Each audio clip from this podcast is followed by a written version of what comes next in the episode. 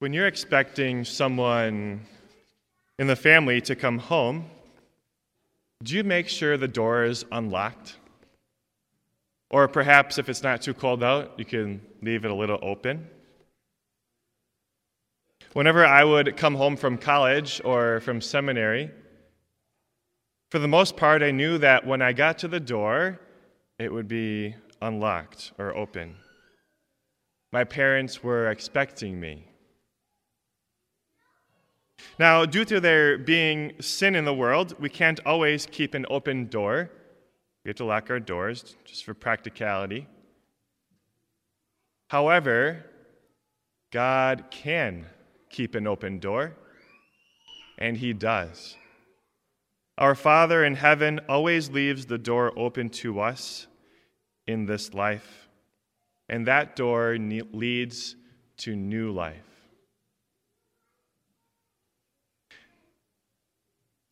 Let's take a look at the prodigal son from the gospel. Now, perhaps you've experienced in various ways, like the prodigal son, or you know someone who has experienced hitting what we call rock bottom. This prodigal son, he basically decided this is the first thing decided that his father to him was as good as dead and asking for his inheritance early. And then he turned away from his family and from his town, taking with him that inheritance. He was attracted to what the world could give him. And after squandering all he had in a very sinful life, he found himself with no more money. And we can assume that since he had no one to help him, he had lost all of his friends. And on top of that, a famine strikes the land. And then he gets his first ever job to try to support himself, but it's the worst job ever. He has to serve the pigs, the lowest of the animals. And when he was hungry, they wouldn't even give him some of the pig feed to eat for himself. So, in this condition of rock bottom,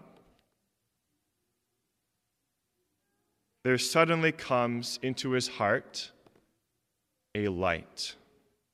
Suddenly, some spark of hope, something that it took a long time for him to finally consider, an open door to a path forward.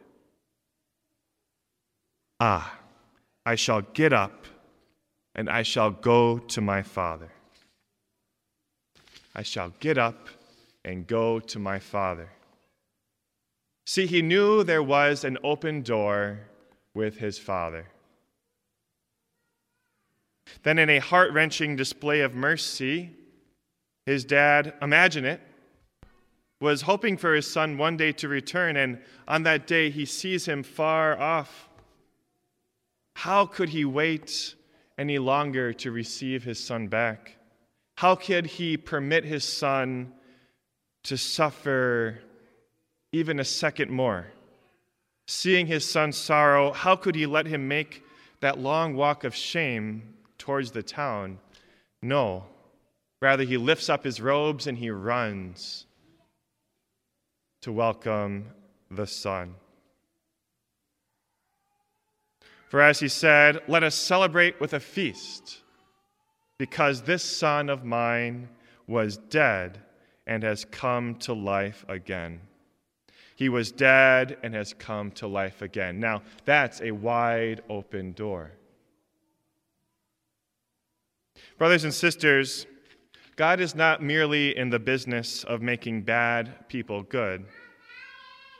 Rather, He's in the business of bringing the dead back to life. St. Paul describes this new life for all of us, saying, Whoever is in Christ is a new creation. The old things have passed away. Behold, new things have come. It's like the Israelites reaching the promised land after 40 long years in the desert. Imagine the feeling.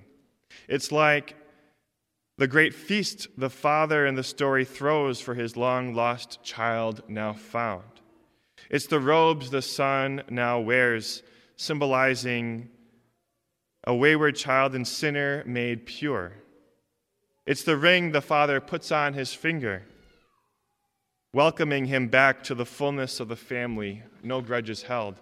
It's the sandals the father places on his feet, showing that no, he's not a servant, but rather a child.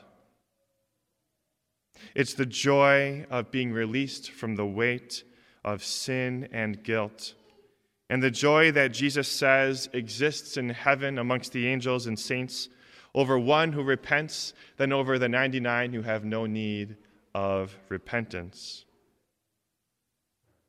And did you know, of course, that we can experience this joy anew whenever we celebrate the sacrament of reconciliation? God can give new life and strength to the soul. You see, when we sin, our ability to love God and to love others with the very love of God, with divine charity in our heart, decreases. With mortal sin, it destroys charity in our hearts. With venial sin, it wounds that charity.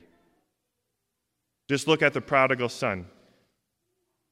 It's quite clear, I think, that he didn't go to his father at first out of love for his father, with his father's good in his mind, or to help his brother or for love of the other servants.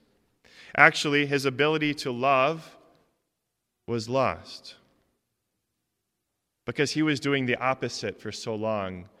He was using those around him for his pleasure. Really, that's the rock bottom, that spiritual rock bottom.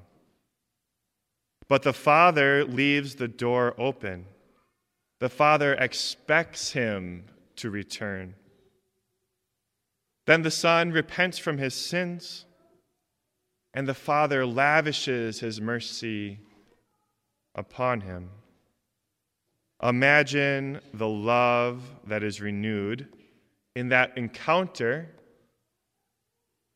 in the son's heart for his father and for his brother.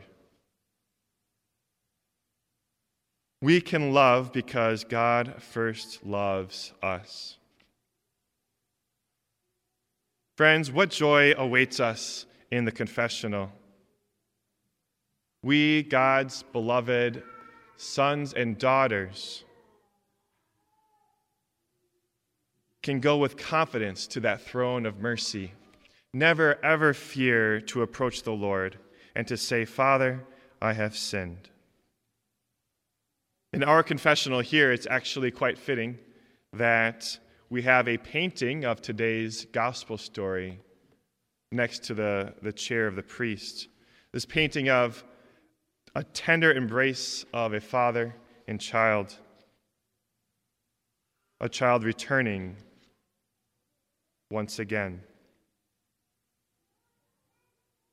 Brothers and sisters, this Lent and always going forward, know that we always have an open door.